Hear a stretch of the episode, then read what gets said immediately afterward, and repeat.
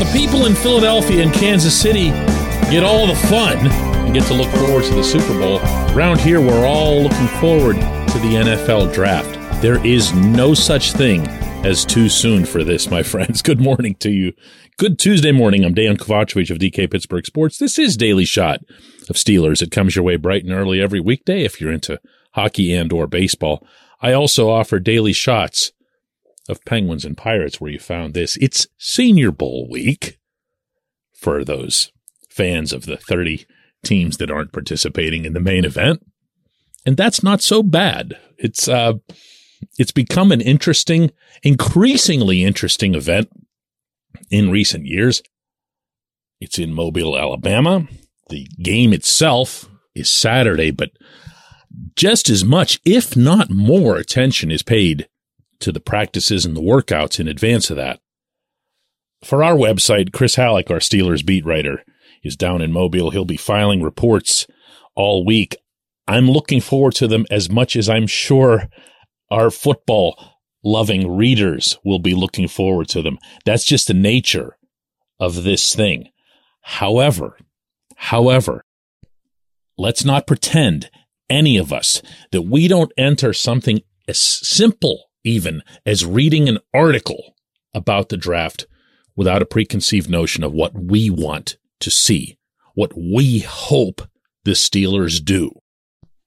So when I'm reading Chris's first piece from Mobile, I, I I'm not going to lie here. I went right through, like ripped through the first eight, nine paragraphs because all I wanted to find was the first slash best offensive lineman he'd describe.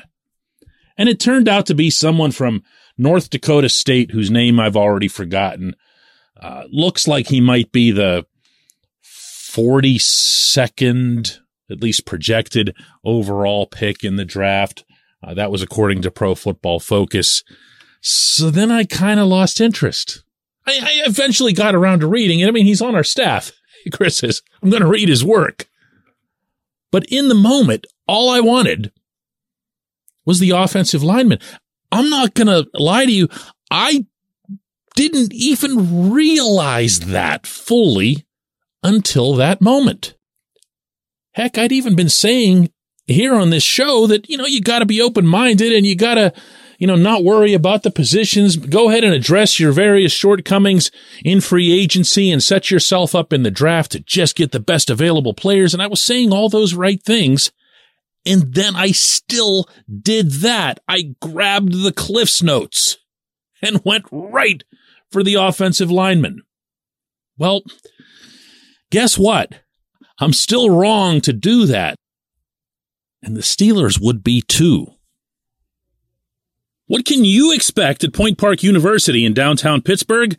Respect, rigor, relevance. That's the Point Park pledge. You'll be treated with respect while being challenged and supported academically to graduate with career ready, relevant skills. Visit pointpark.edu to learn more. Yeah, yeah, I know, I know. I'm talking about the draft and I mentioned a mock and I didn't go right to the point and tell you who it was that PFF had the Steelers drafting, which is the only thing you'd be interested in, right? So I'll just go ahead and do that. It's, wait, it's an offensive tackle. It's Darnell Wright from Tennessee. How about that? Now, he was a right tackle for the Vols, and you would think that right tackle is not nearly the need that you'd have at left tackle from the Pittsburgh perspective, but there's never been a right tackle in college who's been incapable of getting moved to the other side or vice versa. I'm sorry. I know you hear it on occasion, but that doesn't mean it's true. Anyone, anyone can play any side. It's just a matter of how much training, how much experience, and then from there, how much confidence they've built up on a certain side of the offensive line. And in this same mock, there were three other offensive linemen taken ahead where the Steelers chose, which I also found interesting considering that a lot of the times when I do mention my preference to have the O line be the, the choice that the Steelers make, I hear back, ah, you know, it's it's not a great class for those guys. It's not whatever. Hey, it doesn't matter what's a great class. All that matters is who's there at 17. You know, there's been great offensive line classes in recent years. And what you mean when you say that is enough to fill the top 10. Well, that's immaterial here. And in the Steelers' case, they'd have to trade up. I don't know that you're going to see them trade up again for a long time after Devin Bush. So, hey, don't worry about it. Don't worry about it. Don't be moving up. Don't be giving up a, a lower pick of any kind to go sliding north. Wait to see what falls and then go after the best player with one exception, with one positional exception. That's quarterback. I mean, I could throw a running back into, but that's just way too obvious to even insult you with. That's it. That's it. Get the best player, the best football player. Now, a week before this draft, when Mike Tomlin and Omar Khan have their meeting with those of us in the media, used to be obviously Tomlin and Kevin Colbert, all you're going to hear is how they're pursuing the best player, how they have no interest in anything else. They're not operating with any kind of depth chart. They're not operating off of any sort of uh, positional needs. And then, however, if you look back at recent history, they've said this only to go right after a very, very glaringly obvious positional need. The last two drafts being the chief examples. Well, I hope this time they mean it. Because you know what? Even if someone were to swoop in and take Darnell Wright, the kid from Tennessee, off their hands, the last second, presuming that Wright is the guy that they'd want, you know who PFF's next guy is on the mock? Yeah, a defensive tackle named Calijah Kancey, ACC Defensive Player of the Year out of the University of Pittsburgh with that next door familiarity. When we come back, J1Q.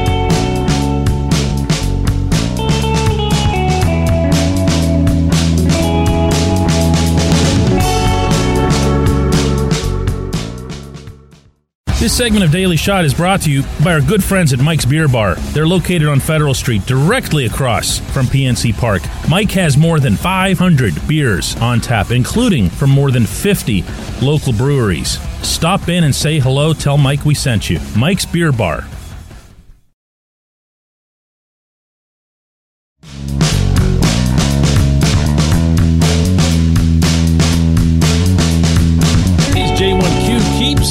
Subject matter on the offensive line. It comes from Slim. He says, Hey, DK, do you think Chuks Okorafor is playing up to that big contract he received last year?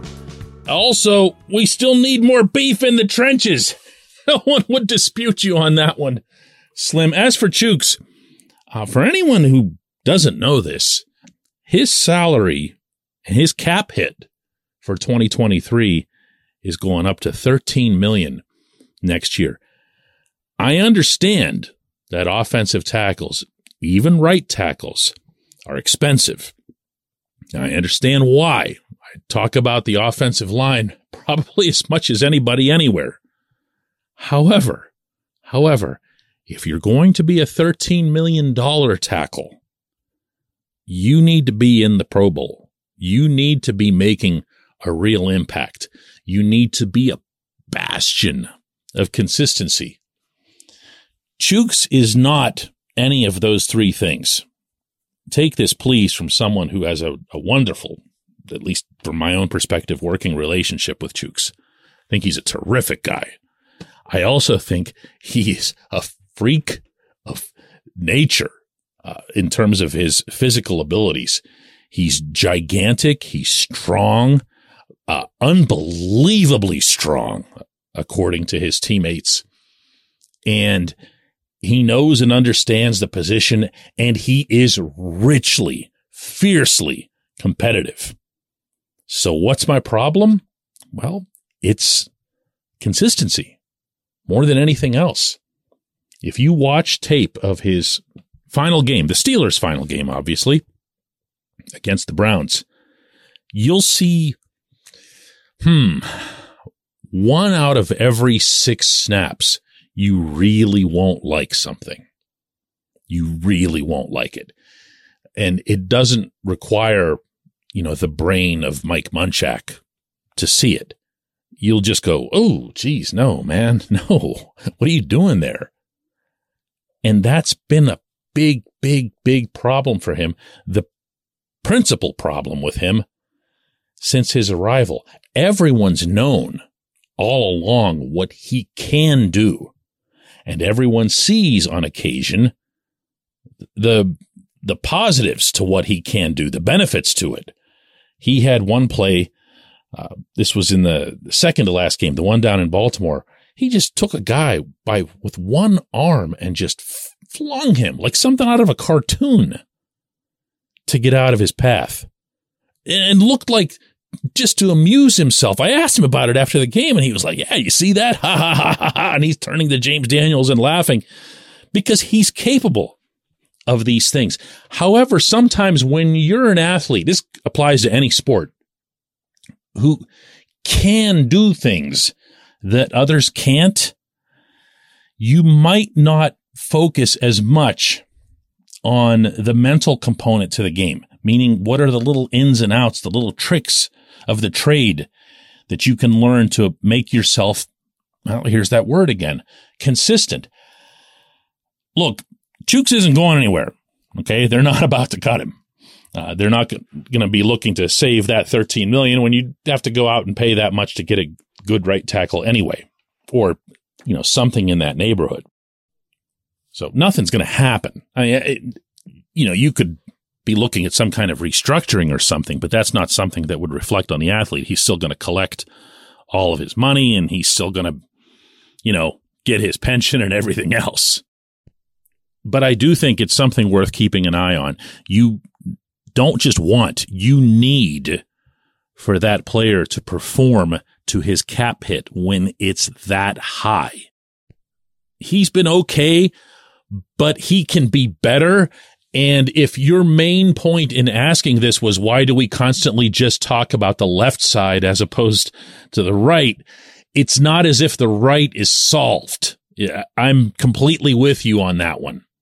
But the left is very uncertain because you don't know what Dan Moore can do uh, because he lacks more than just the consistency. Look, just get a tackle. You know what I mean? Get a tackle and move him wherever it is that you want. I appreciate the question. I appreciate everybody listening to Daily Shot of Steelers. We'll do another one of these tomorrow.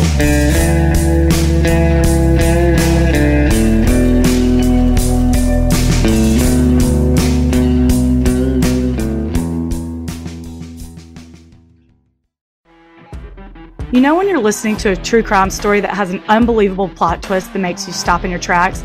That's what our podcast, People Are the Worst, brings you with each episode. I'm Rachel. And I'm Rebecca. We're identical twins who love true crime cases that make you say, didn't see that coming, and we hate the people responsible for them. Listen to People Are the Worst now on Apple, Spotify, or wherever you get your podcasts.